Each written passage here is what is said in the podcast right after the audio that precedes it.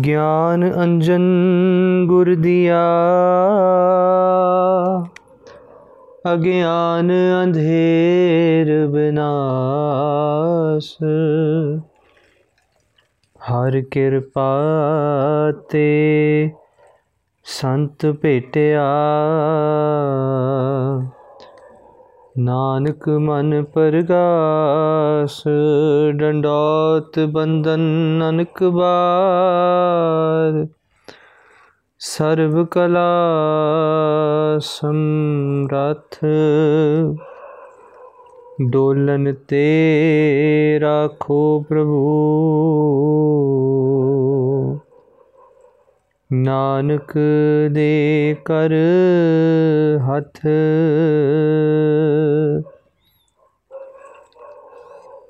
ਡੋਲਨ ਤੇ ਰਾਖੋ ਪ੍ਰਭੂ। ਨਾਨਕ ਦੇ ਕਰ ਹੱਥ। ਸਤਨਾਮ ਸ੍ਰੀ ਵਾਹਿਗੁਰੂ ਸਾਹਿਬ ਜੀਓ।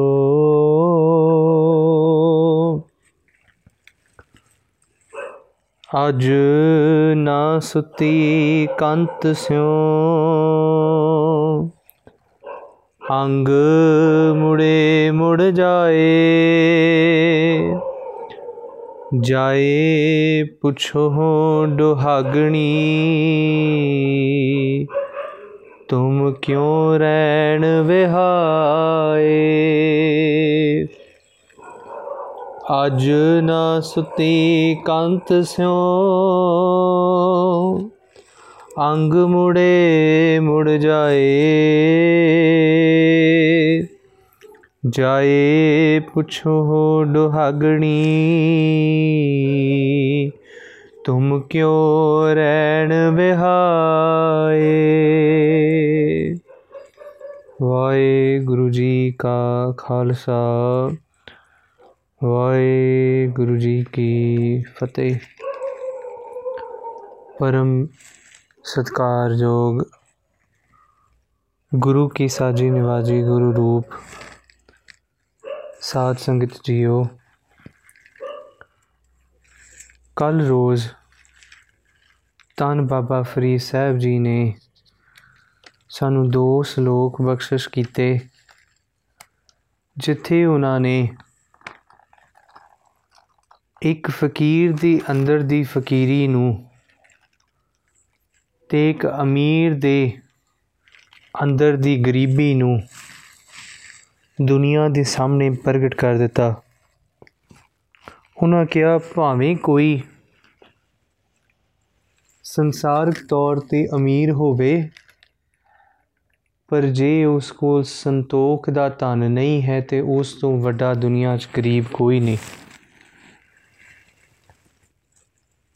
ਜੇ ਉਹ ਮਹਾਰਾਜ ਨੇ ਬਾਣੀ 'ਚ ਲਿਖਿਆ ਲੱਭ ਕੁੱਤਾ ਕੂੜ ਚੋੜਾ, ਠੱਗ ਖਾਦਾ ਮੁਰਦਾਰ। ਪਰ ਕਿਹਾ ਜਿਹੜਾ ਮਨੁੱਖ ਲਾਲਚੀ ਹੈ ਨਾ, ਉਹ ਇੱਕ ਜੀਵਨ ਕੁੱਤੇ ਦੀ ਨਿਆਈ ਜੀ ਰਿਹਾ ਹੈ, ਜਿਸ ਨੂੰ ਤੁਸੀਂ ਜੋ ਪਾਈ ਜਾਓ, ਉਹ ਖਾਈ ਜਾਂਦਾ ਹੈ।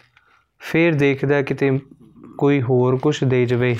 ਫਿਰ ਦੂਜੇ ਪਾਸੇ ਕੂੜੇ 'ਚ ਮੂੰਹ ਮਾਰਦਾ ਹੈ ਗੰਦ 'ਚ ਜਾ ਕੇ ਬੈਠਦਾ ਹੈ।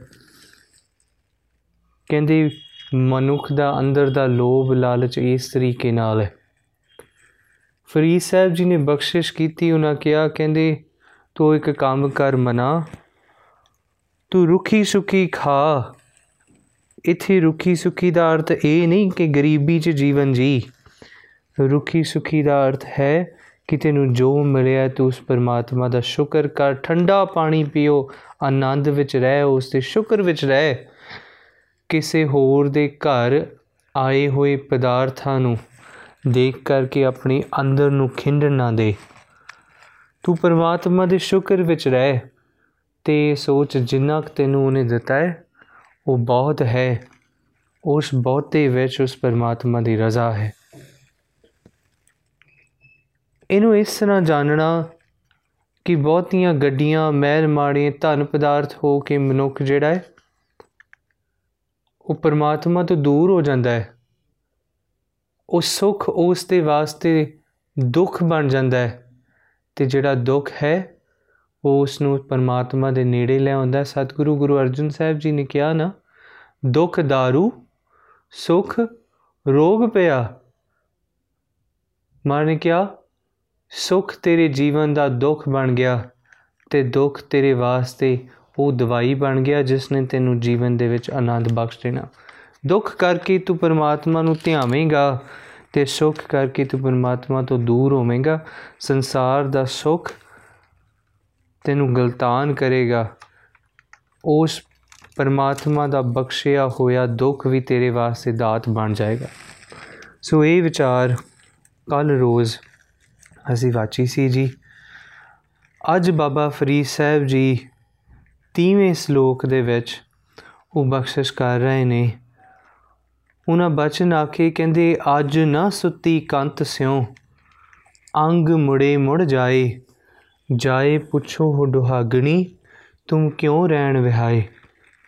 ਉਹਨਾਂ ਕਿਹਾ, ਕਹਿੰਦੇ, ਇੱਕ ਇੱਕ ਜੀਵ ਇਸਤਰੀ ਹੈ, ਇੱਕ ਧਨਵਰੀ ਹੈ। ਉਹ ਆਪਣੇ ਕੰਤ ਪਤੀ ਪਰਮੇਸ਼ਰ ਦੇ ਨਾਲ ਵਿਆਹੀ ਹੈ। ਪਰ ਜੇ ਉਸ ਦਾ ਪਤੀ ਉਸ ਦੇ ਨਾਲ ਨਹੀਂ। ਤੇ ਉਹ ਤਨ ਕਰਕੇ ਤੇ ਮਨ ਕਰਕੇ ਦੁੱਖ ਭੋਗਦੀ ਏ।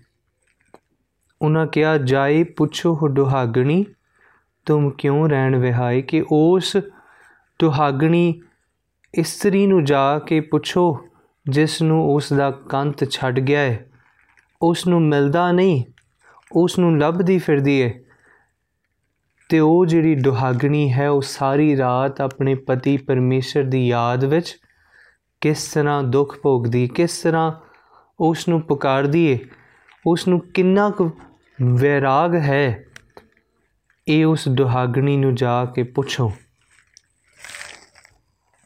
ਇਹ ਸ਼ਾਬਦਿਕ ਅਰਥ ਸ਼ਲੋਕ ਦੇ, ਆਓ ਥੋੜਾ ਜਿਹਾ ਸੀ ਇਸ ਸ਼ਲੋਕ ਦੇ ਅੰਤਰੀਵ ਅਰਥਾਂ ਨੂੰ ਵਾਚਣ ਦਾ ਯਤਨ ਕਰੀਏ। ਧੰਨ ਬਾਬਾ ਫਰੀਦ ਸਾਹਿਬ ਜੀ।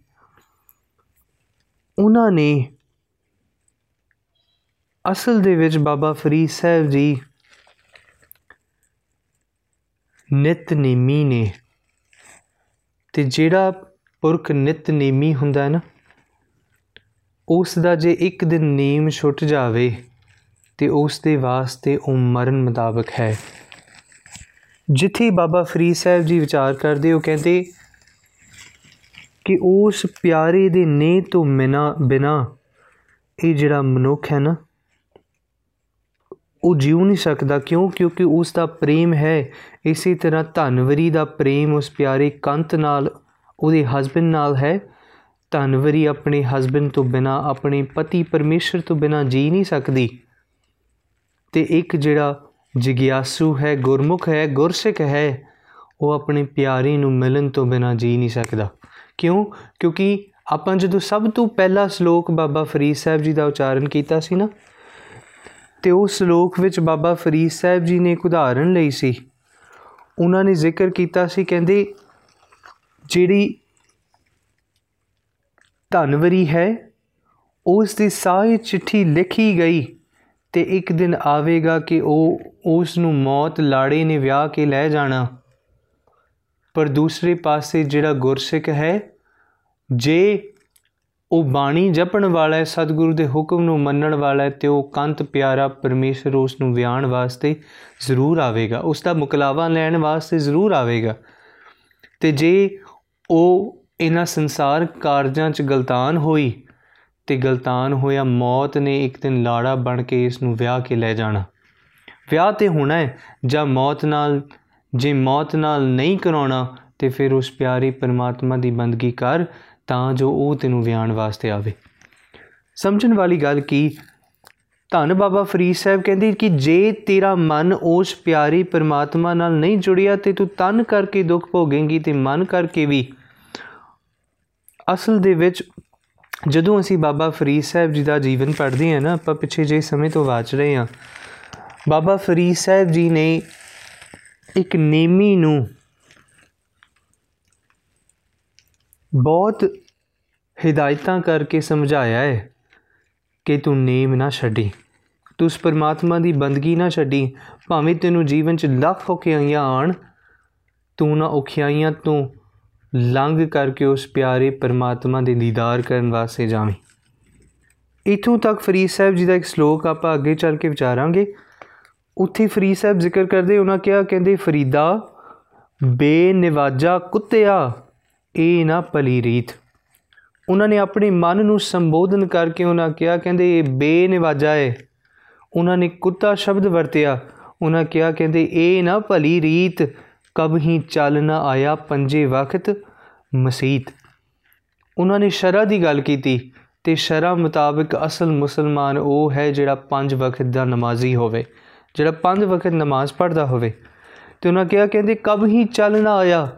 ਇਹ ਪੁਰਖਾ, ਤੂੰ ਨੇਮ ਸਾਂਭਿਆ ਨਹੀਂ ਤੂੰ ਪੰਜ ਵਕਤ ਦੀ ਨਮਾਜ਼ ਪੜਨ ਵਾਸਤੇ ਨਹੀਂ ਆਉਂਦਾ, ਤੇ ਤੂੰ ਮਨੁੱਖ ਨਹੀਂ, ਤੂੰ ਤੇ ਕੁੱਤਿਆਂ ਦੀ ਤਰ੍ਹਾਂ ਜੀਵਨ ਜਿਉ ਰਿਹਾ। ਕਿਉਂ? ਕਿਉਂਕਿ ਲੋਭ ਦੇ ਵਿੱਚ ਗਲਤਾਨ ਹੋਇਆ, ਮਾਇਆ ਨੂੰ ਇਕੱਠਾ ਕਰਦਾ ਫਿਰਦਾ ਤੇ ਜਿਸ ਨੇ ਮਾਇਆ ਦਿੱਤੀ, ਉਸ ਨੂੰ ਭੁਲਾ ਬੈਠਾ ਦਾਤ ਪਿਆਰੀ, ਵਿਸਰਿਆ ਦਾਤਾਰਾ ਕਿ ਤੈਨੂੰ ਦਾਤ ਪਿਆਰੀ ਹੈ ਤੇ ਤੈਨੂੰ ਦੇਣ ਵਾਲਾ ਦਾਤਾਰ ਵਿਸਰ ਗਿਆ, ਤੂੰ ਉਸ ਦੇ ਦਾਤਾਂ ਦੇ ਵਿੱਚ ਹੀ ਗਲਤਾਨ ਹੋ ਗਿਆ। ਅੱਗੇ ਫਰੀਦ ਸਾਹਿਬ ਜ਼ਿਕਰ ਕਰਦੇ, ਉਹਨਾਂ ਕਿਹਾ, ਕਹਿੰਦੇ, ਉਠ ਫਰੀਦਾ, ਉਜੂ ਸਾਜ। ਉਜੂ ਦਾ ਅਰਥ ਹੁੰਦਾ ਹੈ ਜਦੋਂ ਜਿਹੜੇ ਮੁਸਲਮਾਨ ਵੀਰ ਨੇ ਨਮਾਜ਼ ਪੜ੍ਹਦੇ ਹੈ ਤੇ ਉਸ ਤੋਂ ਪਹਿਲਾਂ ਉਹ ਹੱਥ ਪੈਰ ਸੁੱਚੇ ਕਰਦੇ ਹੈ, ਜਿਹਨੂੰ ਆਪਾਂ ਪੰਜਾਬੀ 'ਚ ਪੰਜ ਇਸ਼ਨਾਨਾ ਕਹਿੰਦੇ ਆ ਹੱਥ, ਪੈਰ, ਮੂੰਹ ਸੁੱਚਾ ਕਰਨਾ, ਪੈਰ ਚੰਗੀ ਤਰ੍ਹਾਂ ਧੋਣੇ ਕੋਣੀਆਂ ਤੱਕ, ਉਹਨਾਂ ਹੱਥ ਧੋਣੇ, ਗੋਡਿਆਂ ਤੱਕ, ਪੈਰ ਧੋਣੇ। ਮੂੰਹ ਸੁੱਚਾ ਕਰਨਾ ਤੇ ਇਹ ਪੰਜ ਇਸ਼ਨਾਨਾ। ਉਹਨਾਂ ਕਿਹਾ, ਉਠ ਫਰੀਦਾ, ਉਜੂ ਸਾਜ ਸਵੇਰ ਨਵਾਜ਼ ਗੁਜ਼ਾਰ। ਕਹਿੰਦੇ, ਤੂੰ ਨਵਾਜ਼ ਪੜ ਉਸ ਪਰਮਾਤਮਾ ਦੀ ਬੰਦਗੀ ਕਰ, ਜੋ ਸਿਰ ਸਾਈ ਨਾ ਨਵੇ, ਸੋ ਸਿਰ ਕੱਪ ਉਤਾਰ। ਇਤੇ ਕਰੜੇ ਬਚਨ ਫਰੀਦ ਸਾਹਿਬ ਕਹਿੰਦੇ ਕਹਿੰਦੇ, ਜਿਹੜਾ ਮਨੁੱਖ ਉਸ ਪਰਮਾਤਮਾ ਦੀ ਦਰਗਾਹ 'ਚ ਜਾ ਕੇ ਨਿਵਦਾ ਨਹੀਂ ਰੋਜ਼ਾਨਾ। ਉਸ ਸਿਰ ਨੂੰ ਲਾ ਕੇ ਸੁੱਟ ਦਿਓ। ਸਮਝਣ ਜੋ ਗੱਲ ਹੈ, ਉਹਨਾਂ ਕਿਹਾ, ਕਹਿੰਦੇ, ਜਿਹੜਾ ਰੋਜ਼ ਉੱਠ ਕੇ ਨਿਤਨੇਮ ਨਹੀਂ ਕਰਦਾ। ਕਹਿੰਦੇ, ਇਹ ਨਿਤਨੇਮ ਦੇ ਵਿੱਚ ਜਿਹੜਾ ਉਸ ਪਿਆਰੇ ਪਰਮਾਤਮਾ ਦੇ ਅੱਗੇ ਆਪਣਾ ਸੀਸ ਨਹੀਂ ਝੁਕਾਉਂਦਾ ਹੈ ਸੀਸ ਨੂੰ ਲਾ ਕੇ ਸੁੱਟ ਦਿਓ। ਤੇ ਸਮਝਣ ਜੋ ਗੱਲ ਹੈ, ਫਰੀਦ ਸਾਹਿਬ ਨੇ ਇੱਥੇ ਜ਼ਿਕਰ ਕੀਤਾ, ਸੀਸ ਦੀ ਹੀ ਕਿਉਂ ਗੱਲ ਕੀਤੀ? ਉਹਨਾਂ ਨੇ ਇਹ ਨਹੀਂ ਕਿਹਾ ਕਿ ਨਹੀਂ ਬਾਹ ਲਾ ਕੇ ਸੁੱਟ ਦਿਓ, ਕਿਉਂਕਿ ਜਦੋਂ ਮਨੁੱਖ ਮੱਥਾ ਟੇਕਦਾ ਹੈ ਤੇ ਬਾਹਾਂ ਵੀ ਥੱਲੇ ਲੱਗਦੀਆਂ, ਜਦੋਂ ਮਨੁੱਖ ਮੱਥਾ ਟੇਕਦਾ ਗੋਡੇ ਪੈਰ ਵੀ ਥੱਲੇ ਲੱਗਦੇ ਨੇ। ਪਰ ਉਹਨਾਂ ਨੇ ਸਿਰ ਦੀ ਗੱਲ ਕੀਤੀ ਕਿਉਂ? ਕਿਉਂਕਿ ਸਿਰ ਅਸਲ ਦੇ ਵਿੱਚ ਸਾਡਾ ਮੂਲ ਹੈ। ਆਪਾਂ ਮਨ ਦੇ ਵਿੱਚ ਕਈ ਵਾਰੀ ਸਾਡੇ ਸਵਾਲ ਆਏਗਾ ਨਾ ਜੀ, ਕਿ ਸਿਰ ਨੂੰ ਹੀ ਕਿਉਂ ਟਕਣਾ ਹੈ? ਕਿਸੇ ਵਿਦਵਾਨ ਸੱਜਣ ਨੇ ਇੱਕ ਵਾਰੀ ਗੱਲ ਪੁੱਛੀ ਸੀ, ਉਹਨਾਂ ਕਿਹਾ, ਕਹਿੰਦੇ ਮਨੁੱਖ ਜਿਹੜਾ ਹੈ ਸਿੱਖਾਂ ਦੇ ਵਿੱਚ ਜ਼ਿਆਦਾਤਰ ਸੀਸ ਦੇ ਕੇਸ ਜਿਹੜੇ ਨੇ ਉਹ ਢਕੇ ਜਾਂਦੇ ਨੇ, ਦਸਤਾਰਾ ਸਜਾਇਆ ਜਾਂਦਾ ਹੈ। ਪਰ ਦਾੜੇ ਦੇ ਵਿੱਚ ਵੀ ਤੇ ਕੇਸ ਨਹੀਂ ਦਾੜੇ ਦੇ ਉੱਪਰ ਕਿਉਂ ਨਹੀਂ ਕਪੜਾ ਬੰਨਿਆ ਜਾਂਦਾ? ਤੇ ਅਸਲ ਦੇ ਵਿੱਚ ਸਮਝਣ ਯੋਗ ਗੱਲ ਇਹ ਹੈ ਕਿ ਸਾਡਾ ਸਿਰ ਜਿਹੜਾ ਉਹ ਧੁਰਾ ਹੈ, ਕਿਸੇ ਦੀਆਂ ਬਾਹਾਂ ਕੱਟ ਦਿਓ ਤੇ ਮਨੁੱਖ ਜਿਉਂਦਾ ਰਹਿ ਸਕਦਾ ਹੈ। ਕਿਸੇ ਦੇ ਪੈਰ ਕੱਟ ਦਿਓ, ਮਨੁੱਖ ਜਿਉਂਦਾ ਰਹਿ ਸਕਦਾ ਹੈ।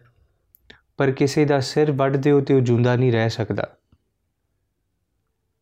ਸਮਝਣ ਜੋ ਗੱਲ ਇਹ ਹੈ ਕਿ ਸਿਰ ਨੂੰ ਕੱਜਣਾ ਤਾਂ ਕਰਕੇ ਕਿਉਂਕਿ ਸਤਿਗੁਰਾਂ ਦੀ ਬਖਸ਼ਿਸ਼ ਇਸ ਵਿੱਚ ਹੈ। ਸਤਿਗੁਰਾਂ ਨੇ ਜੋ ਬਖਸ਼ਿਸ਼ਾਂ ਦਿੱਤੀਆਂ ਸਭ ਇਸ ਵਿੱਚ ਨੇ ਤੇ ਇਸ ਨੂੰ ਸਾਮ ਸਾਮ ਕੇ ਰੱਖਣਾ ਨਦਰੇ ਪਰਮਾਤਮਾ ਦੀ ਬਖਸ਼ਿਸ਼ ਹੈ। ਫਰੀ ਸਾਹਿਬ ਕਹਿੰਦੇ, ਜੋ ਸਿਰ ਸਾਈ ਨਾ ਨਵੈ ਸੋ ਸਿਰ ਕੱਪ ਉਤਾਰ। ਇਥੋਂ ਤੱਕ ਨਹੀਂ। ਉਹਨਾਂ ਕਿਹਾ, ਕਹਿੰਦੇ, ਜੋ ਸਿਰ ਸਾਈ ਨਾ ਨਿਵੈ, ਸੋ ਸਿਰ ਕੀਜੈ ਕਾਏ। ਕਹਿੰਦੇ, ਉਹ ਸਿਰ ਹੀ ਕਿਉਂ ਬਣਾਇਆ ਜਿਹੜਾ ਸਿਰ ਪਰਮਾਤਮਾ ਦੇ ਨੇਮ ਵਿੱਚ ਝੁਕੇ ਨਾ? ਉਹਨਾਂ ਕਿਹਾ, ਕੁੰਨੇ ਹੇਟ ਜਲਾਈਏ ਬਾਲਣ ਸੰਧੈ ਖਾਏ। ਉਹਨਾਂ ਕਿਹਾ, ਕਹਿੰਦੇ, ਜੇ ਅੱਗ ਬਾਲਣੀ ਹੈ ਨਾ, ਤੇ ਬਾਲਣ ਨਾ ਵਰਤੋ।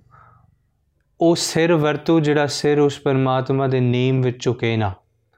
ਜਿਹੜਾ ਸਿਰ ਉਸ ਪਰਮਾਤਮਾ ਦੀ ਬੰਦਗੀ ਨਾ ਕਰੇ ਉਸ ਸਿਰ ਲੈ ਕਰਕੇ ਉਸ ਬਾਲਣ ਦੀ ਥਾਮ ਰੱਖ ਦਿਓ ਤੇ ਉਸ ਉਸ ਦੇ ਵਿੱਚੋਂ ਅੱਗ ਬਾਲ ਦਿਓ।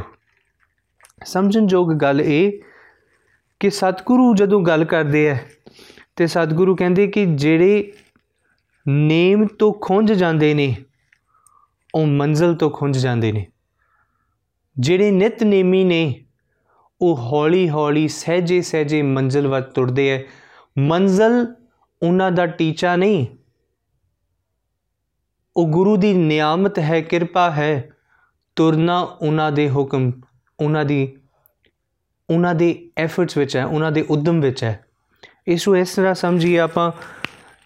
ਇੱਕ ਕਹਾਣੀ ਪੜ੍ਹਦੇ ਹਾਂ ਸਾਨੂੰ ਸਾਰਿਆਂ ਨੂੰ, ਮੈਨੂੰ ਲੱਗਦਾ ਉਹ ਕਹਾਣੀ ਚੇਤਾ ਹੋਵੇਗੀ। ਖਰਗੋਸ਼ ਤੇ ਕਛੂ ਕੁੰਮੇ ਦੀ। A rabbit and a tortoise. We all know this story. ਜਿੱਥੇ ਖਰਗੋਸ਼ ਹੈ ਤੇ ਉਹ ਟੋਰਟੋਇਜ਼ ਹੈ ਦੋਵਿਆਂ ਦੀ ਰੇਸ ਲੱਗਦੀ ਹੈ ਤੇ ਰੇਸ ਲੱਗਦਿਆਂ ਖਰਗੋਸ਼ ਜਿਹੜਾ ਸੋਚਦਾ ਹੈ ਮੈਂ ਤੇਜ਼ ਭੱਜ ਸਕਦਾ ਤੇ ਮੈਂ ਤੇਜ਼ ਭੱਜਦਿਆਂ ਭੱਜਦਿਆਂ ਮੈਂ ਰੇਸ ਤੇ ਆਸਾਨੀ ਨਾਲ ਜਿੱਤ ਲਾਂਗਾ ਜਿਹੜਾ ਕਛੂ ਕੁੰਮਾ ਉਹ ਕਿੱਥੇ ਤੱਕ ਜਾ ਸਕਦਾ ਉਹ ਟੋਰਟੋਇਜ਼ ਕਿੱਥੇ ਤੱਕ ਜਾ ਸਕਦਾ ਉਹ ਤੇ ਤੁਰਦਾ ਹੀ ਬੜਾ ਸਲੋ ਹੈ ਤੇ ਉਹ ਜਿਹੜਾ ਖਰਗੋਸ਼ ਹੈ, ਭੱਜ ਕੇ ਜਾਂਦਾ ਹੈ, ਭੱਜ ਕੇ ਦੂਰ ਕਿਤੇ ਜਦੋਂ ਰੇਸ ਖਤਮ ਹੋਣ ਵਾਲੀ ਹੁੰਦੀ ਹੈ ਕਹਿੰਦਾ ਚਲੋ ਕੋਈ ਨਹੀਂ ਥੋੜੀ ਦੇਰ ਆਰਾਮ ਕਰ ਲਈ, ਘੰਟਾ ਤੇ ਉਹ ਪੇੜ ਥੱਲੇ ਸੌ ਜਾਂਦਾ ਹੈ। ਤੇ ਜਿਹੜਾ ਟੋਰਟੋਇਜ਼ ਹੈ ਨਾ, ਕਛੂ ਕੁੰਮਾ ਉਹ ਹੌਲੀ ਹੌਲੀ, ਸਹਿਜੇ ਸਹਿਜੇ ਆਪਣੀ ਰਫ਼ਤਾਰ ਨਾਲ ਤੁਰਿਆ ਰਹਿੰਦਾ ਰੁਕਦਾ ਨਹੀਂ। ਤੁਰਦਾ ਰਹਿੰਦਾ ਹੈ, ਤੁਰਦਾ ਰਹਿੰਦਾ ਹੈ, ਤੁਰਦਾ ਰਹਿੰਦਾ ਹੈ, ਤੁਰਦਾ ਰਹਿੰਦਾ ਹੈ। ਤੇ ਅਖੀਰੀ ਜਿਹੜਾ ਖਰਗੋਸ਼ ਹੈ ਆਪਣੀ ਮਾਇਆ ਦੀ ਗਾਫਲਤਾਈ ਚ, ਨੀਂਦ ਦੀ ਗਾਫਲਤਾਈ ਚ ਸੌ ਜਾਂਦਾ ਹੈ ਤੇ ਜਿਹੜਾ ਕਛੂ ਕੁੰਮਾ ਉਹ ਉਸ ਰੇਸ ਨੂੰ ਜਿੱਤ ਜਾਂਦਾ ਹੈ। ਕਿਉਂ? ਕਿਉਂਕਿ ਉਹਦਾ ਨੇਮ ਹੈ, ਉਹਦੀ ਨਿਰੰਤਰਤਾ ਹੈ ਤੇ ਉਸ ਨੇ ਨਿਰੰਤਰਤਾ ਕਾਇਮ ਰੱਖ ਕੇ ਉਹ ਤੁਰਿਆ ਤੇ ਇੱਕ ਦਿਨ ਮੰਜ਼ਿਲ ਵਿੱਚ ਵੀ ਪਹੁੰਚਿਆ ਹੈ।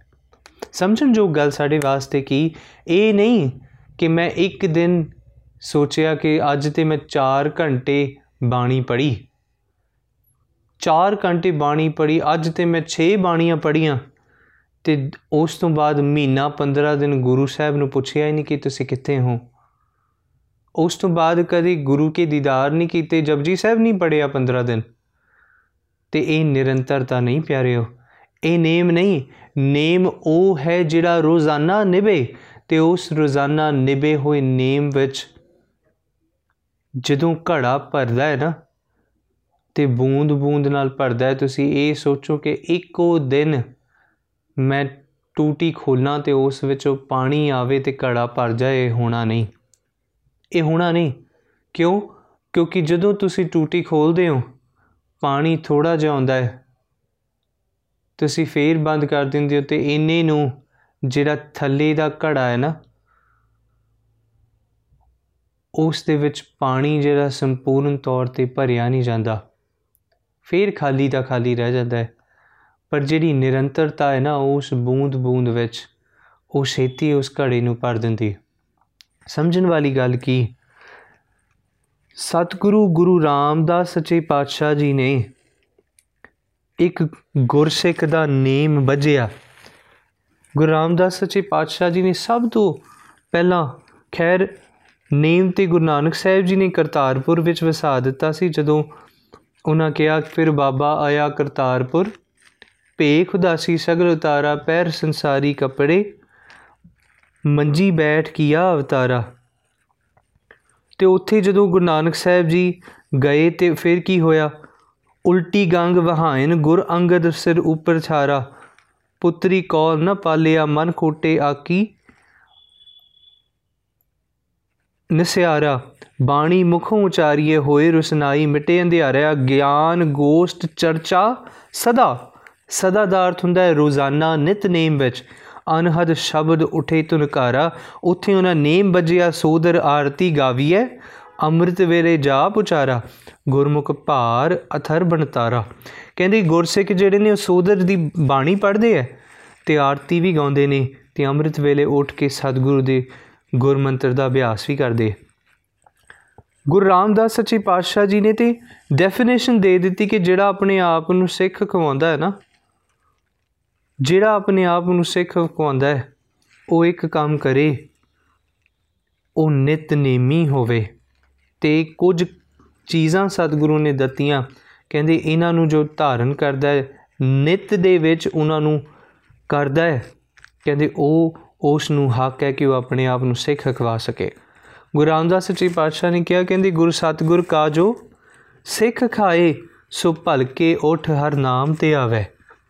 ਕਹਿੰਦੇ, ਜਿਹੜਾ ਸਿੱਖ ਹੈ ਨਾ ਸਭ ਤੋਂ ਪਹਿਲਾ ਕੰਮ ਇਹ ਕਰੇ ਕਿ ਨਿਤਨੇਮ ਦੇ ਵਿੱਚ ਰੋਜ਼ ਉੱਠ ਕਰਕੇ ਰੋਜ਼ਾਨਾ ਉਸ ਪਰਮਾਤਮਾ ਦੀ ਬੰਦਗੀ ਵਿੱਚ ਜੁੜੇ। ਗੁਰ ਸਤਗੁਰ ਕਾ ਜੋ ਸਿੱਖ ਖਾਈ ਸੋ ਭਲਕੇ ਉਠ ਹਰ ਨਾਮ ਤੇ ਆਵੇ। ਉਦਮ ਕਰੇ। ਇਹ ਨਹੀਂ ਕਿ ਇਹ ਸੋਚੇ ਕਿ ਨਹੀਂ, ਗੁਰੂ ਕਰੇਗਾ।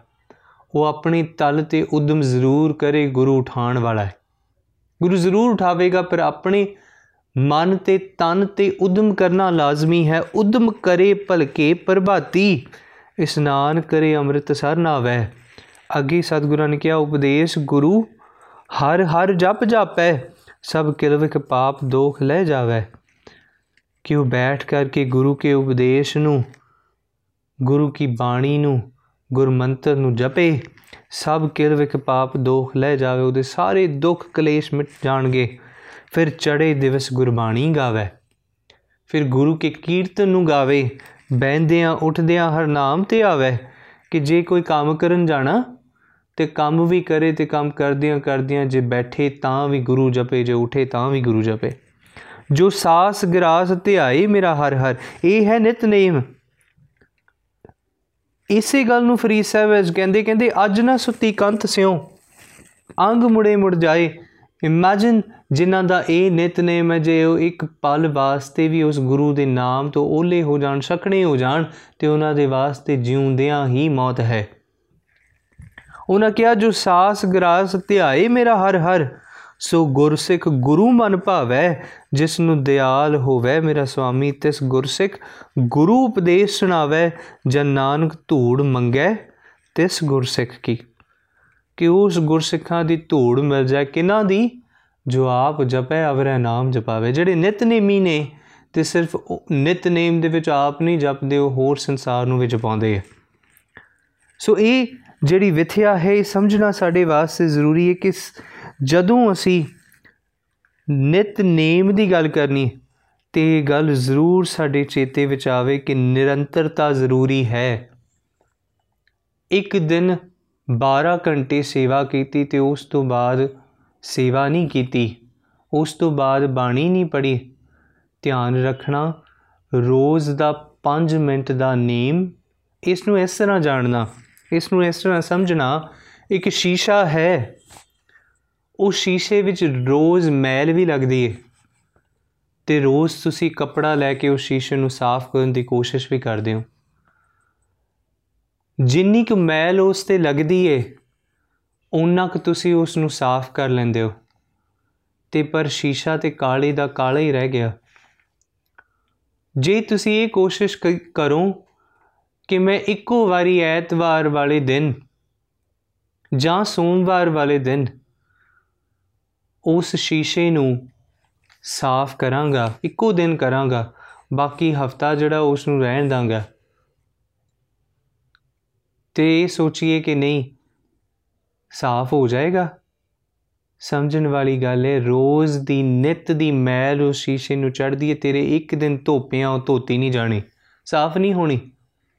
ਸਮਝਣ ਜੋ ਗੱਲ ਇਹ ਹੈ, ਜਿੰਨੀ ਕੁ ਰੋਜ਼ ਦੀ ਸਫ਼ਾਈ ਉਹ ਸ਼ੀਸ਼ੇ ਦੀ ਹੋਵੇਗੀ, ਉਹ ਸ਼ੀਸ਼ਾ ਉਨਾ ਸਾਫ਼ ਹੋਵੇਗਾ। ਜਿੰਨੀ ਕੁ ਨਿਰੰਤਰਤਾ ਮੇਰੇ ਨਿਤਨੇਮ 'ਚ ਹੋਵੇਗੀ, ਮੇਰਾ ਮਨ ਉਨਾ ਕੁ ਸਾਫ਼ ਹੋਵੇਗਾ। ਮੈਂ ਇਹ ਸੋਚਦਾ ਕਿ ਐਤਵਾਰ ਵਾਲੇ ਦਿਨ ਸੇਵਾ ਤੇ ਚਾਹਾਂਗਾ ਐਤਵਾਰ ਵਾਲੇ ਦਿਨ ਬੈਠ ਕੇ ਸੁਖਮਨੀ ਸਾਹਿਬ ਦੀ ਬਾਣੀ ਪੜਾਂਗਾ ਐਤਵਾਰ ਵਾਲੇ ਦਿਨ ਨਿਤਨੇਮ ਕਰ ਲਵਾਂਗਾ। ਇੱਕ ਗੱਲ ਚੇਤਾ ਰੱਖਿਓ, ਰੋਜ਼ ਦਾ ਨਿਭਾਇਆ ਹੋਇਆ ਨੇਮ ਸਹਿਜੇ ਵਸ ਜਾਂਦਾ ਹੈ। ਤੇ ਇੱਕ ਦਿਨ ਕੀਤਿਆਂ ਉਹ ਵੀ ਪ੍ਰਵਾਨ ਹੈ, ਪਰ ਇੱਕ ਦਿਨ ਕੀਤਿਆਂ ਗੱਲ ਬਹੁਤੀ ਨਿਬੜਦੀ ਨਹੀਂ। ਸਤਿਗੁਰੂ ਗੁਰੂ ਗੁਰੂ ਸਾਹਿਬ ਜੀ ਨੇ ਜਦੋਂ ਦਿਨਾਂ ਦੀ ਗੱਲ ਕੀਤੀ ਨਾ, ਤੇ ਸਤਿਗੁਰਾਂ ਨੇ ਇੱਕ ਗੱਲ ਕੀਤੀ, ਆਪਾਂ ਮਨੁੱਖ ਜਿਹੜਾ ਵੀ ਫੋਲੋ ਦ ਇੰਗਲਿਸ਼ ਕੈਲੰਡਰ ਤੇ ਇੰਗਲਿਸ਼ ਕੈਲੰਡਰ ਦੇ ਅਨੁਸਾਰ ਹਫਤਾ ਜਿਹੜਾ ਉਹ ਸੋਮਵਾਰ ਤੋਂ ਸ਼ੁਰੂ ਹੁੰਦਾ ਹੈ। ਤੇ ਈਸਾਈਆਂ ਨੇ ਕਿਹਾ, ਕਹਿੰਦੇ ਜਿਹੜਾ ਪਰਮਾਤਮਾ ਹੈ ਨਾ ਉਸ ਨੇ ਸੋਮਵਾਰ ਤੋਂ ਲੈ ਕੇ ਸ਼ਨੀਚਰਵਾਰ ਤੱਕ ਫਰਮ ਮੰਡੇ ਟੂ ਸੈਟਰਡੇ ਉਸ ਨੇ ਪਰਮਾਤਮਾ ਨੂੰ ਬਣਾਇਆ ਸੰਸਾਰ ਨੂੰ ਬਣਾਇਆ।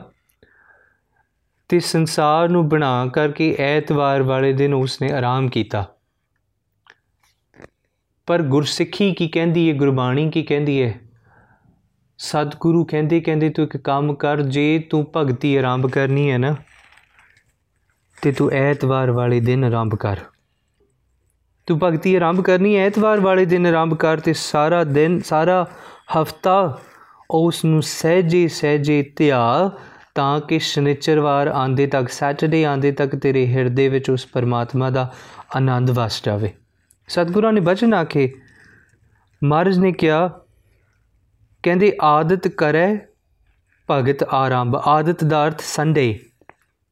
ਕਾਇਆ ਮੰਦਰ ਮਨਸਾ ਥੰਬ, ਐਨਸ ਅਖੰਡ ਸੁਰਹੀ ਜਾਏ, ਤੋ ਅਨਹਦ ਬੇਣ ਸਹਿਜ ਮੈਂ ਬਾਈ ਉਹਨਾਂ ਕਿਹਾ, ਤੂੰ ਇੱਕ ਕੰਮ ਕਰ, ਸਹਿਜੇ ਬੈਠ ਕਰਕੇ ਐਤਵਾਰ ਵਾਲੇ ਦਿਨ ਭਗਤੀ ਨੂੰ ਆਰੰਭ ਕਰ। ਜ਼ਰੂਰੀ ਹੈ। ਉਸ ਤੋਂ ਬਾਅਦ ਸਤਿਗੁਰੂ ਕਹਿੰਦੇ, ਸੋਮਵਾਰ ਸਸ ਅੰਮ੍ਰਿਤ ਚਰੈ ਜਦੋਂ ਤੂੰ ਐਤਵਾਰ ਬੈਠ ਕੇ ਜਪੇਗਾ ਤੇ ਸਹਿਜੇ ਸਹਿਜੇ ਜਪਦਿਆਂ ਸੋਮਵਾਰ ਵਾਲੇ ਦਿਨ ਤੇਰੇ ਅੰਦਰ ਇਸ ਤਰ੍ਹਾਂ ਸੀਤਲਤਾ ਆਵੇਗੀ, ਜਿਸ ਤਰ੍ਹਾਂ ਇੱਕ ਚੰ드ਰਮਾ ਆਪਣੀ ਚਾਨਣੀ ਖਿਲਾਰਦਾ ਹੈ। ਤੇਰੇ ਹਿਰਦੇ ਵਿੱਚ ਸੀਤਲਤਾ ਆਵੇਗੀ। ਚਾਖਤ ਬੇਗ ਸਗਲ ਬਿਖ ਹਰੈ। ਕੀ ਹੋਵੇਗਾ? ਜਦੋਂ ਤੂੰ ਸੋਮਵਾਰ ਆਂਦੇ ਤੱਕ ਤੇਰੇ ਮੁਖ ਦੇ ਅਜਿਹਾ ਸਵਾਦ ਆਵੇਗਾ, ਤੇਰੇ ਅੰਦਰ ਦੀ ਮੈਲ ਜਿਹੜੀ ਹੌਲੀ ਹੌਲੀ ਕੱਟੀ ਜਾਵੇਗੀ। ਅੱਗੇ ਸਤਿਗੁਰੂ ਕਹਿੰਦੇ, ਮੰਗਲਵਾਰੇ ਲੇ ਮਾਹੀਤ, ਤੂੰ ਇੱਕ ਕੰਮ ਕਰ, ਮੰਗਲਵਾਰ ਵਾਲੇ ਦਿਨ ਕੋਸ਼ਿਸ਼ ਕਰ ਕਿ ਆਪਣੇ ਪੰਜ ਜਿਹੜੇ ਅੰਦਰ ਦੇ ਚੋਰ ਨੇ, ਇਹਨਾਂ ਨੂੰ ਸਮਝ ਕੇ ਉਹ ਕਿਵੇਂ ਕੰਮ ਕਰਦੇ ਨੇ? ਇਹਨਾਂ ਨੂੰ ਸਮਝ ਕਿਵੇਂ ਕੰਮ ਕਰਦੇ ਤੇ ਇਹਨਾਂ ਨੂੰ ਛੱਡਣ ਦਾ ਯਤਨ ਕਰ। ਮੰਗਲਵਾਰੇ ਲੇ ਮਾਹੀਤ ਪੰਜ ਚੋਰ ਕੀ ਜਾਣੇ ਰੀਤ। ਘਰ ਛੋਡੇ ਬਾਹਰ ਜਿਨ ਜਾਏ ਨਾਤਰ ਖਰਾ ਰਸੈ, ਹੈ ਰਾਏ। ਫਿਰ ਸਤਿਗੁਰੂ ਕਹਿੰਦੇ, ਬੁੱਧਵਾਰ, ਜਦੋਂ ਤੱਕ ਬੁੱਧਵਾਰ ਆਵੇਗਾ, ਤੇਰੇ ਹਿਰਦੇ ਵਿੱਚ ਉਸ ਪਿਆਰੇ ਦੀ ਵਿਜ਼ਡਮ ਆ ਜਾਵੇਗੀ। ਦ ਵਿਜ਼ਡਮ ਆਫ ਦ ਗੁਰੂ ਬੁੱਧਵਾਰ ਤੱਕ ਤੇਰੇ ਅੰਦਰ ਬੁੱਧ ਦਾ ਪ੍ਰਕਾਸ਼ ਹੋਵੇਗਾ ਤੇ ਕੀ ਹੋਵੇਗਾ? ਤੇਰੇ ਹਿਰਦੇ ਵਿੱਚ ਉਸ ਪਰਮਾਤਮਾ ਦਾ ਨਾਮ ਦਾ ਵਾਸਾ ਹੋ ਜਾਏਗਾ। ਬੁੱਧਵਾਰ ਬੁੱਧ ਕਰੇ ਪ੍ਰਗਾਸ, ਹਿਰਦੇ ਕਮਲ ਮੈਂ ਹਰ ਕਾ ਬਾਸ। ਫਿਰ ਜਦੋਂ ਤੱਕ ਵੀਰਵਾਰ ਆਏਗਾ ਨਾ, ਤੇ ਲੋਕੀ ਕਹਿੰਦੇ ਵੀਰਵਾਰ ਨੂੰ ਜੀ ਕੇਸ ਨਹੀਂ ਧੋਣੇ ਚਾਹੀਦੇ। ਵੀਰਵਾਰ ਵਾਲੇ ਦਿਨ ਕੇਸੀ ਇਸ਼ਨਾਨ ਨਹੀਂ ਕਰਨਾ ਚਾਹੀਦਾ। ਪਰ ਗੁਰੂ ਗੁਰੂ ਗ੍ਰੰਥ ਸਾਹਿਬ ਮਹਾਰਾਜ ਦੀ ਬਾਣੀ ਕਹਿੰਦੀ ਹੈ, ਤੂੰ ਵੀਰਵਾਰ ਵਾਲੇ ਦਿਨ ਇਦਾਂ ਕੇਸੀ ਇਸ਼ਨਾਨ ਕਰ ਕਿ ਤੇਰਾ ਤਨ ਵੀ ਸਾਫ਼ ਹੋਵੇ ਤੇ ਤੇਰਾ ਮਨ ਵੀ ਸਾਫ਼ ਹੋਵੇ। ਸਤਿਗੁਰੂ ਕਹਿੰਦੇ, ਬ੍ਰਹਸਪਤ ਵਿਖਿਆ ਦੇ ਬਿਹਾਏ ਤੀਨ ਦੇਵ ਏਕ ਸੰਗ ਲਾਏ। ਕਹਿੰਦੇ, ਤੂੰ ਇੱਕ ਕੰਮ ਕਰ, ਆਪਣੇ ਅੰਦਰ ਨੂੰ ਧੋ ਵੀਰਵਾਰ ਵਾਲੇ ਦਿਨ, ਤਾਂ ਕਿ ਤੇਰੇ ਅੰਦਰਲਾ ਜਿਹੜਾ ਮੈਲ ਦ્વੈਸ਼ ਈਰਖਾ ਹੈ, ਇਹ ਚਲੀ ਜਾਵੇ। ਸੁਕ੍ਰਿਤ ਸਹਾਰੇ ਸੋ ਇਹੋ ਬ੍ਰਤ ਚੜੈ ਮੈਂ, ਵਿੱਚੋਂ ਵਿੱਚੋਂ ਬੇਨਤੀ ਕਰ ਰਿਹਾ ਜੀ। ਸਤਿਗੁਰੂ ਕਹਿੰਦੇ, ਸੁਕ੍ਰਿਤ ਸਹਾਰੇ ਸੁਕ੍ਰਿਤ ਦਾ ਅਰਥ ਹੁੰਦਾ ਫਰਾਈਡੇ ਉਹਨਾਂ ਕਿਹਾ, ਤੂੰ ਇੱਕ ਕੰਮ ਕਰ। ਲੋਕੀ ਸ਼ੁੱਕਰਵਾਰ ਵਾਲੇ ਦਿਨ ਵਰਤ ਰੱਖਦੇ ਨੇ। ਤੂੰ ਇੱਕ ਕੰਮ ਕਰ, ਤੂੰ ਵੀ ਇੱਕ ਵਰਤ ਰੱਖ। ਕੀ? ਇਹ ਵਰਤ ਰੱਖ ਕਿ ਤੂੰ ਰਾਤ ਤੇ ਦਿਨ ਆਪਣੇ ਆਪ ਨਾਲ ਆਪਣੇ ਅੰਦਰ ਨੀ ਝਾਤੀ ਮਾਰ ਕੇ ਆਪਣੇ ਆਪ ਨਾਲ ਜੂਝਣ ਦਾ ਯਤਨ ਕਰੇਗਾ। ਆਪਣੇ ਅੰਦਰ ਨੂੰ ਪਛਾਣੇਗਾ ਤੇ ਜਿਹੜੀ ਮੈਲ ਹੈ ਉਸ ਨੂੰ ਚੁਣ ਚੁਣ ਕੇ ਆਪਣੇ ਮਨ ਪਵਿੱਤਰਤਾ ਤੋਂ ਵੱਖਰਾ ਕਰ ਦੇਗਾ। ਉਹਨਾਂ ਕਿਹਾ, ਸੁਕ੍ਰਿਤ ਸਹਾਰੈ, ਇਹੋ ਬ੍ਰਤ ਚੜੈ ਅੰਦਨ ਆਪ ਆਪ ਸਿਉ ਲੜੈ ਸੁਰਖੀ ਪੰਚੋ ਰਾਖੈ ਸਬੈ ਤੋ ਦੂਜੀ ਦ੍ਰਿਸ਼ਟ ਨ ਪੈਸੇ ਕਵੇ ਫੇਰ ਕੀ ਹੋਵੇਗਾ? ਸਤਿਗੁਰਾਂ ਨੇ ਕਿਹਾ, ਜਦੋਂ ਸ਼ਨੀਚਰਵਾਰ ਆਵੇਗਾ ਨਾ ਸੈਚਰਡੇ ਆਏਗਾ, ਕੀ ਹੋਏਗਾ? ਉਸ ਪਰਮਾਤਮਾ ਦਾ ਤੇਰੇ ਹਿਰਦੇ 'ਚ ਪ੍ਰਕਾਸ਼ ਹੋ ਜਾਏਗਾ। ਥਾਵਰ ਥਿਰ ਕਰ ਰੱਖੈ ਸੋਏ, ਥਾਵਰ ਦਾ ਅਰਥ ਸ਼ਨੀਚਰਵਾਰ। ਥਿਰ ਕਰ ਰੱਖੈ ਸੋਏ, ਤੇਰੇ ਅੰਦਰ ਸਹਿਜਤਾ ਆ ਜਾਵੇਗੀ। ਜੋਤ ਕੀ ਦੀ ਵਟੀ ਘਟ ਮੈਂ ਜੋਏ, ਬਾਹਰ ਭੀਤਰ ਪਿਆ ਪ੍ਰਗਾਸ, ਤਬ ਹੁਆ ਸਗਲ ਕਰਮ ਕਾ ਨਾਸ। ਸ਼ਨੀਚਰਵਾਰ ਆਂਦੇ ਆਂਦੇ ਤੇਰੇ ਸਾਰੇ ਕਰਮਾਂ ਦਾ ਨਾਸ਼ ਹੋ ਜਾਏਗਾ, ਤੇਰੇ ਹਿਰਦੇ 'ਚ ਪਰਮਾਤਮਾ ਦਾ ਪ੍ਰਕਾਸ਼ ਹੋ ਜਾਏਗਾ। ਸਮਝਣ ਵਾਲੀ ਗੱਲ ਇਹ ਕਿ ਨਿਰੰਤਰਤਾ ਜ਼ਰੂਰੀ ਹੈ ਤੇ ਇਸ ਨਿਰੰਤਰਤਾ ਵਿੱਚ ਮਨੁੱਖ ਜਿਹੜਾ ਆਪਣੇ ਹਿਰਦੇ 'ਚ ਉਸ ਪਰਮਾਤਮਾ ਨੂੰ ਲੱਭਣ ਦਾ ਯਤਨ ਕਰੇ ਤੇ ਸਹਿਜੇ ਸਹਿਜੇ ਕਰੇ, ਉਹ ਸਹਿਜ ਦੇ ਵਿੱਚ ਹੀ ਆਨੰਦ ਹੈ। ਮਹਾਰਾਜ ਦੀ ਬਾਣੀ 'ਚ ਕਿਹਾ, ਸਹਿਜ ਪੱਕੇ ਸੋ ਮਿੱਠਾ ਹੋਏ। ਤੁਸੀਂ ਕਿਸੇ ਅੰਬ ਨੂੰ ਦੇਖੋ, ਉਹ ਅੰਬ ਜਿਹੜਾ ਹੈ ਕਈ ਵਾਰੀ ਅੰਬ ਨਾ ਕੱਚੇ ਡਿੱਗ ਪੈਂਦੇ ਨੇ ਤੇ ਜਿਹੜਾ ਅੰਬ ਕੱਚੀਆਂ ਡਿੱਗ ਪਵੇ, ਉਹ ਕਦੇ ਮਿੱਠਾ ਨਹੀਂ ਹੁੰਦਾ। ਤੇ ਜੇ ਅਸੀਂ ਇਹ ਸੋਚੀਏ ਕਿਸੇ ਨੇ ਕੱਚਾ ਅੰਬ ਤੋੜ ਲਿਆ ਤੇ ਤੋੜ ਕੇ ਕਵੇ, ਜਦੋਂ ਇਸ ਅੰਬ ਨੂੰ ਖਾਈਏ ਮਿੱਠਾ ਹੋਵੇਗਾ। ਤੇ ਜਦੋਂ ਖਾ ਕੇ ਦੇਖਿਆ ਉਹ ਕੌੜਾ ਸੀ, ਫਿਰ ਕਿਸੇ ਸਮਝਾਇਆ ਕਹਿੰਦੇ, ਨਹੀਂ, ਤੂੰ ਛੇਤੀ ਕਰ ਲਿਆ। ਸਹਿਜ ਨਾਲ ਉਸ ਅੰਬ ਨੂੰ ਪਕੜ ਦਿੰਦੋਂ। ਜਦੋਂ ਉਹ ਅੰਬ ਪੱਕ ਜਾਂਦਾ, ਫਿਰ ਉਸ ਤੋਂ ਵਰਗੀ ਮਿਠਾਸ ਉਸ ਕਿਸੇ ਵਿੱਚ ਨਹੀਂ ਸੀ ਹੋਣੀ। ਸਹਿਜ ਜ਼ਰੂਰੀ ਹੈ ਤੇ ਸਹਿਜ ਤੇ ਨਿਰੰਤਰਤਾ, ਤੇਰੇ ਅੰਦਰ ਨੂੰ ਹੌਲੀ ਹੌਲੀ ਹੌਲੀ ਹੌਲੀ, ਸਹਿਜੇ ਸਹਿਜੇ ਨਿਰਮਲ ਕਰੇਗੀ। ਤੇ ਜਦੋਂ ਨਿਰਮਲ ਹੋਵੇਗਾ ਨਾ, ਤੇ ਫਿਰ ਕੀ ਹੋਵੇਗਾ? ਤੇਰੇ ਤੋਂ ਵੀ ਉਸ ਪਰਮਾਤਮਾ ਤੋਂ ਵਿਛੜਿਆ ਨਹੀਂ ਜਾਵੇਗਾ। ਸਤਿਗੁਰਾਂ ਨੇ ਬਾਣੀ 'ਚ ਕਿਹਾ ਨਾ ਆਪਾਂ, ਸ਼ਬਦ ਪੜ੍ਹਦੇ ਆ ਧੰਨ ਗੁਰੂ ਅਰਜੁਨ ਸਾਹਿਬ ਸੱਚੇ ਪਾਤਸ਼ਾਹ ਕਹਿੰਦੇ, ਇੱਕ ਘੜੀ ਨਾ ਮਿਲਤੇ ਤਾਂ ਕਲ ਯੁਗ ਹੋਤਾ। ਕਿ ਮੈਂ ਇੱਕ ਘੜੀ ਵੀ ਉਸ ਤੋਂ ਦੂਰ ਨਹੀਂ ਰਹਿ ਸਕਦਾ। ਮੈਨੂੰ ਇਸ ਤਰ੍ਹਾਂ ਵਿਆਪਦਾ ਜਿਸ ਤਰ੍ਹਾਂ ਮੈਂ ਕਲਯੁਗ ਦੇ ਭਿਆਨਕ ਸਮੇਂ 'ਚ ਜੀ ਰਿਹਾ ਇੱਕ ਘੜੀ ਨਾ ਮਿਲਤੇ ਤਾਂ ਕਲਯੁਗ ਹੋਤਾ, ਹੁਣ ਕਦ ਮਿਲੀ ਹੈ ਪ੍ਰੈ ਤੁਧ ਭਗਵੰਤਾ, ਮਹਾਰਾਜ ਨੇ ਕਿਹਾ ਫਰੀ ਸਾਹਿਬ ਅੱਜ ਕਹਿੰਦੀ, ਜਾਏ ਪੁੱਛੋ ਦੁਹਾਗਣੀ ਤੂੰ ਕਿਉਂ ਰਹਿਣ ਵਿਹਾਏ? ਤੂੰ ਉਸ ਦੁਹਾਗਣੀ ਨੂੰ ਜਾ ਕੇ ਪੁੱਛ ਕੇ ਉਸ ਪਿਆਰੇ ਤੋਂ ਬਿਨਾ ਜੀਵਦੀ ਕਿਵੇਂ ਪਈ ਹੈ ਤੇ ਉਹ ਦੁਹਾਗਣੀ ਤੈਨੂੰ ਦੱਸੇਗੀ। ਕਹਿੰਦੀ, ਨਹੀਂ, ਉਸ ਪਿਆਰੇ ਤੋਂ ਬਿਨਾ ਇੱਕ ਖਿੰਨ ਵੀ ਰਿਆ ਨਹੀਂ ਜਾਂਦਾ। ਇੱਕ ਖਿੰਨ ਵੀ ਜੀਵਿਆ ਨਹੀਂ ਜਾਂਦਾ। ਸਤਿਗੁਰੂ ਕਹਿੰਦੇ, ਇੱਕ ਘੜੀ ਨਾ ਮਿਲਤੇ ਤਾਂ ਕਲ ਜੁਗ ਹੋਤਾ। ਹੁਣ ਕਦ ਮਿਲੀਏ ਪ੍ਰਤੁਦ ਭਗਵੰਤਾ। ਮੋਇ ਰਹਿਣ ਨਾ ਵਿਹਾਵੇ, ਨੀਂਦ ਨਾ ਆਵੇ। ਕਿ ਜਿਹੜੇ ਗੁਰਸਿੱਖ ਉਸ ਪਰਮਾਤਮਾ ਦੀ ਨਾਮ ਬੰਦਗੀ ਨਿਰੰਤਰਤਾ ਨਿਤਨੇਮੀ ਨੇ ਉਹਨਾਂ ਦਾ ਹਿਰਦਾ ਉਸ ਪਿਆਰੇ ਦੇ ਨੇਮ ਤੋਂ ਬਿਨਾ, ਬੰਦਗੀ ਤੋਂ ਬਿਨਾ ਜੀ ਨਹੀਂ ਸਕਦਾ। ਮਰਦ ਕਿਹਾ, ਵਿਣ ਨਾ ਵੇ ਮਰ ਜਾਈਏ ਮੇਰੇ ਠਾਕੁਰ। ਗੁਰ ਖਿਨ ਖਿਨ ਪ੍ਰੀਤ ਲਗਾਵੋ ਮੇਰੇ ਹੀਰੇ। ਮੇਰੇ ਪ੍ਰੀਤਮ ਨਾਮ ਪ੍ਰਾਨਾ। ਖਿਨ ਖਿਨ ਦਾ ਅਰਥ ਕੀ ਹੈ ਜੀ? ਖਿਨ ਖਿਨ ਦਾ ਅਰਥ ਹੈ ਨੇਮ ਨਿਤਨੇਮ ਕਿ ਉਸ ਹਰ ਇੱਕ ਖਿਨ ਵਿੱਚ ਮੈਂ ਉਸ ਪਰਮਾਤਮਾ ਦੀ ਬੰਦਗੀ ਨੂੰ ਕਰਾਂ, ਜਿਸ ਵੇਲੇ ਮੈਨੂੰ ਉਹ ਪਿਆਰਾ ਵਿਸਰਦਾ ਤੇ ਮੇਰੀ ਮੌਤ ਹੈ, ਆਤਮਿਕ ਮੌਤ ਹੈ। ਸਤਿਗੁਰੂ ਕਹਿੰਦੇ, ਇੱਕ ਘੜੀ ਨਾ ਮਿਲਤੀ ਤਾਂ ਕਲ ਜੁਗ ਹੋਤਾ, ਹੁਣ ਕਦ ਮਿਲੀਐ ਪ੍ਰੈ ਤੁਧ ਭਗਵੰਤਾ? ਮੋਹਿ ਰਹਿਣ ਨਾ ਵਿਹਾਵੈ, ਨੀਂਦ ਨਾ ਆਵੈ, ਬਿਨ ਦੇਖੇ ਗੁਰ ਦਰਬਾਰੇ ਜੀਓ। ਕਿ ਗੁਰੂ ਦੇ ਦੀਦਾਰ ਕਰਨ ਤੋਂ ਬਿਨਾ ਮੈਨੂੰ ਨੀਂਦ ਨਹੀਂ ਆਉਂਦੀ। ਮਹਾਰਾਜ ਕਹਿੰਦੇ, ਇੱਕ ਘੜੀ ਦਿਨ ਸਮੋ ਕੋ ਬਹੁਤ ਦਿਹਾਰੇ ਮਨ ਨਾ ਰਹੇ ਕੈਸੇ ਮਿਲਉ ਪਿਆਰੇ? ਕਹਿੰਦੀ, ਬੜੇ ਦਿਨ ਹੋ ਗਏ। ਬਹੁਤ ਦਿਨ ਹੋ ਗਏ ਮੈਨੂੰ ਉਸ ਪਿਆਰੇ ਦੇ ਦੀਦਾਰ ਨਹੀਂ ਹੋਏ। ਘੜੀ ਦਿਨਸ ਮੋਕੋ ਬਹੁਤ ਦਿਹਾਰੇ ਬੜੇ ਦਿਨ ਹੋ ਗਏ। ਇਹ ਇਸ ਤਰ੍ਹਾਂ ਲੱਗਦਾ ਹੈ ਕਿ ਇੱਕ ਘੜੀ ਉਸ ਨੂੰ ਨਹੀਂ ਮਿਲਦਾ ਤੇ ਮੈਨੂੰ ਇਸ ਤਰ੍ਹਾਂ ਲੱਗਦਾ ਹੈ ਕਈ ਦਿਨ ਬੀਤ ਗਏ ਉਸ ਪਿਆਰੇ ਦੇ ਦੀਦਾਰ ਨਹੀਂ ਹੋਏ। ਤੇ ਜਿਸ ਦਾ ਗੁਰਸਿੱਖ ਦਾ ਨਿਤ ਨੇਮ ਰਹਿ ਜਾਂਦਾ ਹੈ ਨਾ ਪਿਆਰਿਓ, ਉਸ ਨੂੰ ਇਸ ਤਰ੍ਹਾਂ ਲੱਗਦਾ ਹੈ ਕਿ ਇੱਕ ਇੱਕ ਤਿਲ ਕਰਕੇ ਉਹ ਕੱਟਿਆ ਜਾ ਰਿਹਾ ਹੈ। ਮਰਨ ਕਿਹਾ, ਇੱਕ ਘੜੀ ਦਿਨ ਸਮੋ ਕੋ ਬਹੁਤ ਦਿਹਾਰੇ ਇਸ ਤਰ੍ਹਾਂ ਲੱਗਦਾ ਕਈ ਦਿਨ ਹੋ ਗਏ। ਮਨ ਨਾ ਰਹੇ ਕੈਸੇ ਮਿਲੋ ਪਿਆਰੀ, ਮਨ ਲੱਗਦਾ ਨਹੀਂ ਕਿਸੇ ਹੋਰ ਚੀਜ਼ ਵਿੱਚ। ਕਿਵੇਂ ਨਾ ਕਿਵੇਂ ਉਸ ਨੂੰ ਮਿਲ ਪਵਾਂ। ਇੱਕ ਪਲ ਦਿਨ ਸਮੋਕੋ ਕਬ ਹੁਨਾ ਵਿਹਾਵੇ? ਉਹਨਾਂ ਕਿਹਾ, ਕਹਿੰਦੇ, ਇਹ ਜਿਹੜਾ ਇੱਕ ਪਲ ਹੈ ਨਾ, ਇਹ ਮੇਰੇ ਤੋਂ ਰਿਆ ਨਹੀਂ ਜਾਂਦਾ। ਦਰਸ਼ਨ ਕੀ ਮਨ ਆਸ ਕਨੇਰੀ ਕੋਈ ਐਸਾ ਸੰਤ ਮੋਹ ਕੋ ਪਰ ਹੈ ਮਿਲਾਵੇ ਕਿ ਕੋਈ ਹੈ ਕੋਈ ਹੈ ਇਦਾਂ ਦਾ ਪਿਆਰਾ ਜਿਹੜਾ ਮੈਨੂੰ ਉਸ ਨੂੰ ਮਿਲਾ ਦੇਵੇ।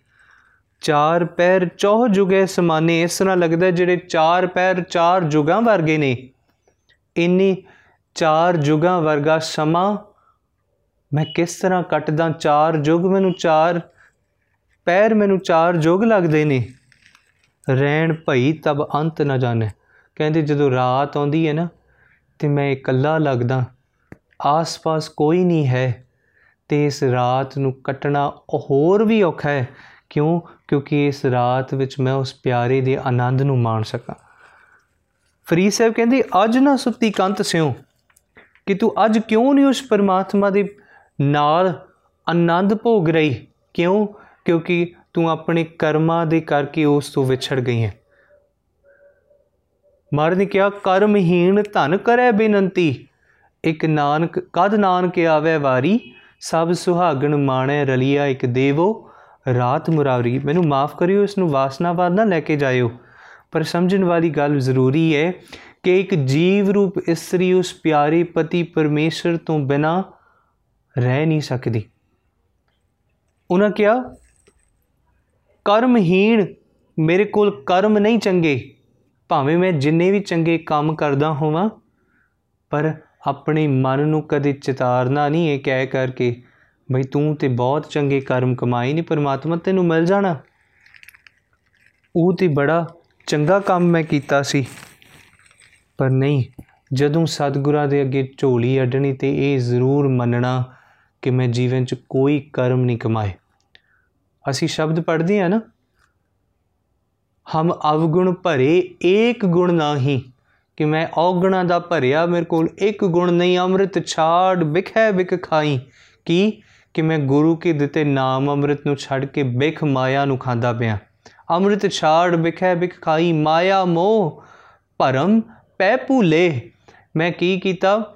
ਮੈਂ ਮਾਇਆ ਦੇ ਵਿੱਚ ਗ੍ਰਸਤ ਹੋਇਆ, ਮੋਹ ਦੇ ਵਿੱਚ ਗੁੱਝਿਆ, ਭਰਮ ਨੂੰ ਜੀਵਨ ਦਾ ਆਸਰਾ ਬਣਾਇਆ। ਤੇ ਭੁੱਲ ਕੇ ਸੁਤਦਾਰਾ ਸਿਉ ਪ੍ਰੀਤ ਲਗਾਈ। ਕੀ ਕੀਤਾ? ਮੈਂ ਸੋਚਿਆ ਕਿ ਮੇਰਾ ਪੁੱਤਰ ਹੈ, ਮੇਰੇ ਨਾਲ ਰਹੇਗਾ ਸदैव ਮੈਨੂੰ ਜੀਵਨ 'ਚ ਸਭ ਕੁਝ ਦੇਣ ਵਾਲਾ ਮੇਰਾ ਪੁੱਤਰ ਹੋਵੇਗਾ। ਮੇਰੀ ਪਤਨੀ ਮੇਰੇ ਨਾਲ ਹੈ, ਇਹ ਮੈਨੂੰ ਸਭ ਕੁਝ ਦੇਵੇਗੀ। ਸਤਿਗੁਰੂ ਕਹਿੰਦੇ ਸੁਤਦਾਰਾ ਨਾਲ ਮੈਂ ਪ੍ਰੀਤ ਲਾਈ, ਪਰ ਜਦੋਂ ਵਕਤ ਆਇਆ ਤੇ ਇਹ ਵੀ ਛੱਡ ਕੇ ਚਲੇ ਗਏ। ਸੁਤਦਾਰਾ ਸਿਉ ਪ੍ਰੀਤ ਲਗਾਈ ਇੱਕ ਉੱਤਮ ਪੰਥ ਸੁਣਿਓ ਗੁਰ ਸੰਗਤ, ਕਿ ਮੈਂ ਸੰਗਤ ਵਿੱਚ ਆਇਆ ਤੇ ਮੈਂ ਇੱਕ ਗੱਲ ਸੁਣੀ ਕਿ ਇੱਕ ਉੱਤਮ ਪੰਥ ਹੈ, ਇੱਕ ਗੁਰੂ ਦਾ ਸੱਚਾ ਮਾਰਗ ਹੈ। ਉਸ ਮਾਰਗ ਤੇ ਤੁਰਦਿਆਂ ਕਦੇ ਗਾਫਲਤਾਈ ਨਹੀਂ ਹੈ।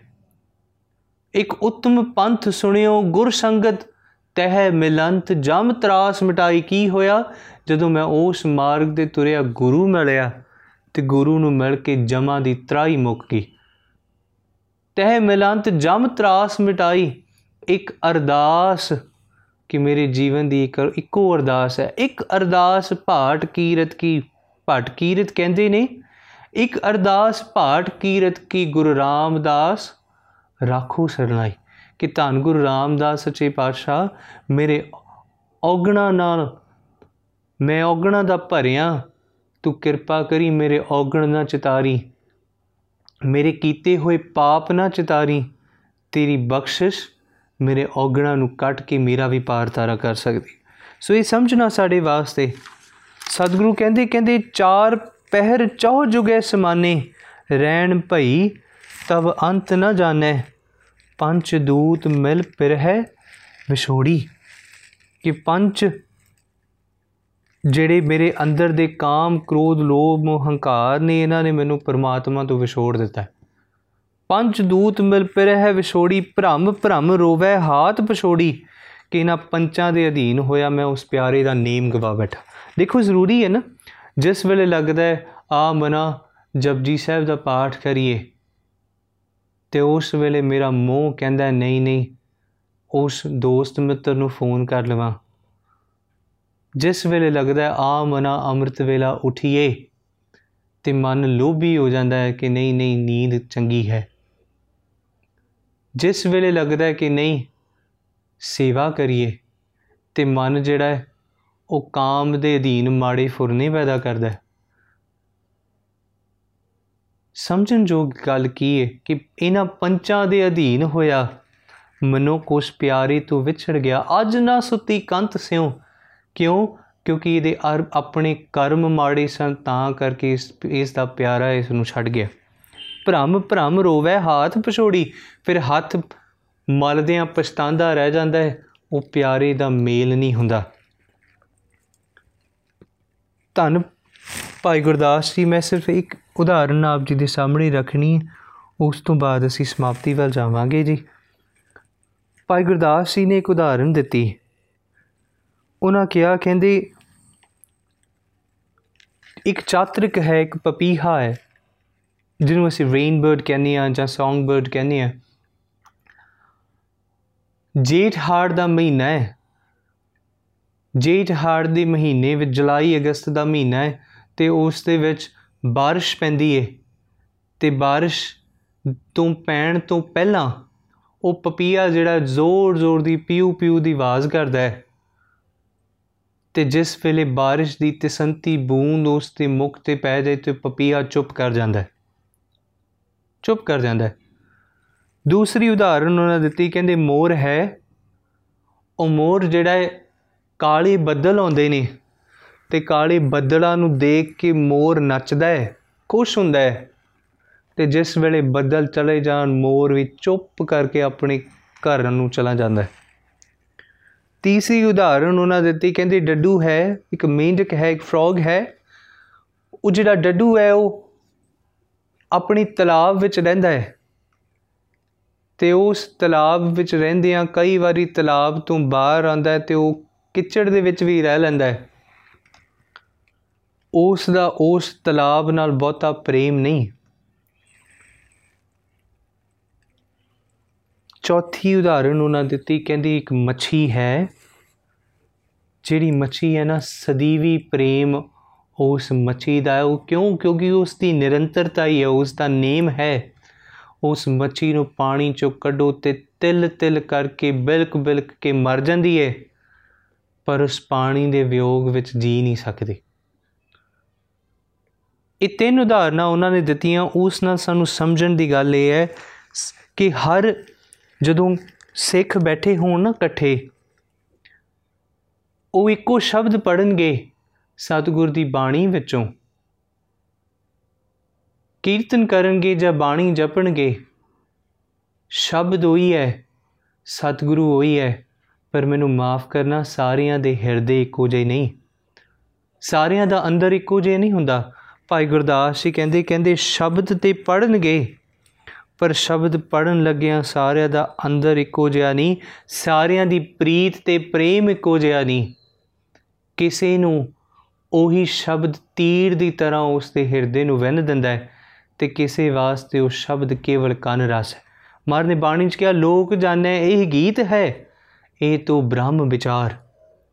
ਕਹਿੰਦੇ, ਜਿਸ ਨੂੰ ਪ੍ਰੇਮ ਆਇਆ ਉਸ ਨੇ ਪ੍ਰੇਮ ਵਿੱਚ ਨਿਤ ਉਸ ਪਿਆਰੀ ਨੂੰ ਜਪਿਆ ਤੇ ਜਿਸ ਨੂੰ ਪ੍ਰੇਮ ਨਹੀਂ ਆਇਆ, ਉਸ ਵਾਸਤੇ ਸਿਰਫ ਬਾਣੀ 'ਚ ਗੱਲਾਂ ਨੇ। ਕਹਿੰਦੀ, ਚਾਤ੍ਰਿਕ ਹੈ, ਮੋਰ ਹੈ, ਡੱਡੂ ਹੈ, ਇਹਨਾਂ ਤਿੰਨਾਂ ਦੀ ਜਿਹੜੀ ਆਵਾਜ਼ ਹੈ ਨਾ, ਉਹਨਾਂ ਦੇ ਮੁਖ ਵਿੱਚ ਆਵਾਜ਼ ਹੈ, ਚਾਤ੍ਰਿਕ ਵੀ ਜ਼ੋਰ-ਜ਼ੋਰ ਦੀ ਪੁਕਾਰਦਾ ਹੈ ਪਿਉ-ਪਿਉ ਕਰਦਾ ਹੈ, ਮੋਰ ਵੀ ਕੂਕਾ ਮਾਰਦਾ ਹੈ, ਡੱਡੂ ਵੀ ਟਰੈ-ਟਰੈ ਕਰਦਾ ਹੈ, ਪਰ ਜਿਹੜੀ ਮੱਛੀ ਹੈ ਉਸ ਦੇ ਮੁਖ ਵਿੱਚ ਆਵਾਜ਼ ਨਹੀਂ, ਪਰ ਉਹਦੇ ਹਿਰਦੇ 'ਚ ਪ੍ਰੇਮ ਹੈ। ਸਮਝਣਾ ਇਹ ਕਿ ਜਿਹੜਾ ਸਿੱਖ ਹੈ ਨਾ, ਉਹ ਬਹੁਤਾ ਪ੍ਰਗਟਾਵਾ ਨਾ ਕਰੇ ਕਿ ਮੈਂ ਇਹ ਜਾਣਦਾ, ਮੈਂ ਉਹ ਜਾਣਦਾ। ਇੱਕ ਗੱਲ ਜ਼ਰੂਰ ਕਰੇ ਕਿ ਰੋਜ਼ ਬੈਠ ਕਰਕੇ ਆਪਣੇ ਹਿਰਦੇ ਵਿੱਚ ਉਸ ਪਿਆਰੇ ਦੀ ਬੰਦਗੀ ਕਰੇ। ਨਿਤ ਨੇਮ ਵਿੱਚ ਬੈਠ ਕਰਕੇ ਉਸ ਨੂੰ ਸਹਿਜੇ ਸਹਿਜੇ ਜਪੇ। ਹਰ ਕਾ ਬਿਲੋਵਨਾ ਬਿਲੋਵੋ ਮੇਰੇ ਭਾਈ, ਸਹਿਜ ਬਿਲੋਵੋ ਜੈਸੇ ਤਤ ਨਾ ਜਾਈ। ਕਹਿੰਦੇ ਸਹਿਜੇ ਸਹਿਜੇ ਬਿਲੋਵਨਾ ਸਹਿਜੇ ਦਾ ਅਰਥ ਕੇਵਲ ਇਹ ਨਹੀਂ ਕਿ ਆਰਾਮ ਆਰਾਮ ਨਾਲ ਸਹਿਜੇ ਦਾ ਅਰਥ ਹੈ ਕਿ ਨਿਰੰਤਰਤਾ ਵਿੱਚ, ਨੇਮ ਵਿੱਚ ਰੋਜ਼ਾਨਾ ਬੈਠ ਕਰਕੇ ਸਹਿਜੇ ਸਹਿਜੇ ਉਸ ਨੂੰ ਜਪਣਾ ਤਾਂ ਕਿ ਹਿਰਦੇ ਦੀ ਜਿਹੜੀ ਗਾਫਲਤਾਈ ਹੈ, ਉਹ ਨਿਰਮਲਤਾਈ 'ਚ ਬਦਲ ਜਾਵੇ। ਧੰਨ ਗੁਰੂ ਅੰਗਦ ਸਾਹਿਬ ਜੀ ਨੇ ਇੱਕ ਸ਼ਬਦ ਵਰਤਿਆ ਜੀ।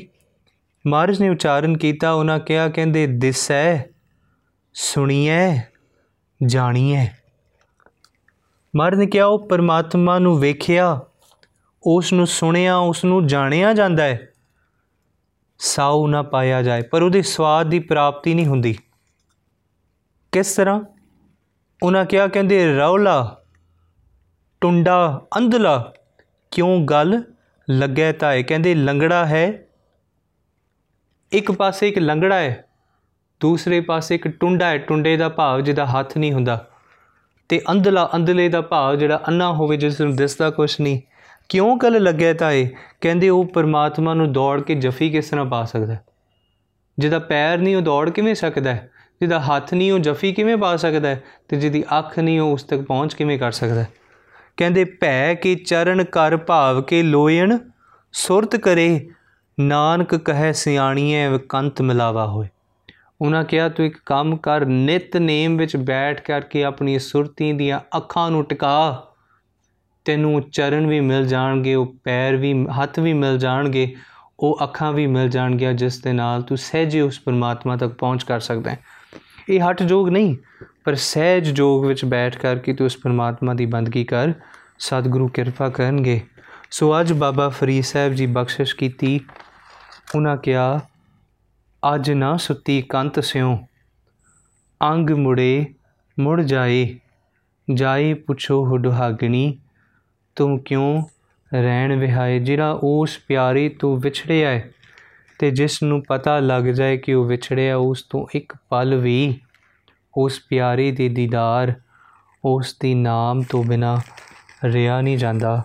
ਸੋ ਸਤਿਗੁਰੂ ਕਿਰਪਾ ਕਰੇ ਸਾਡੇ ਹਿਰਦਿਆਂ ਵਿੱਚ ਵੀ ਉਹ ਪਿਆਸ ਉਹ ਬੈਰਾਗ, ਉਹ ਬੰਦਗੀ, ਉਹ ਨਿਰੰਤਰਤਾਈ ਨੇਮ ਬਖਸ਼ਿਸ਼ ਕਰਨ। ਇੰਨੀਆਂ ਕੁ ਵਿਚਾਰਾਂ ਪ੍ਰਵਾਨ ਕਰਨਾ ਜੀ। ਵਿਚਾਰ ਕਰਦੀਆਂ ਭੁੱਲਾਂ ਗਲਤੀਆਂ ਹੋ ਗਈਆਂ ਹੋਣਗੀਆਂ। ਦਿਓ ਸੀਸ ਬਲਾਉ ਫਤਿਹ। ਵਾਹਿਗੁਰੂ ਜੀ ਕਾ ਖਾਲਸਾ, ਵਾਹਿਗੁਰੂ ਜੀ ਕੀ ਫਤਿਹ।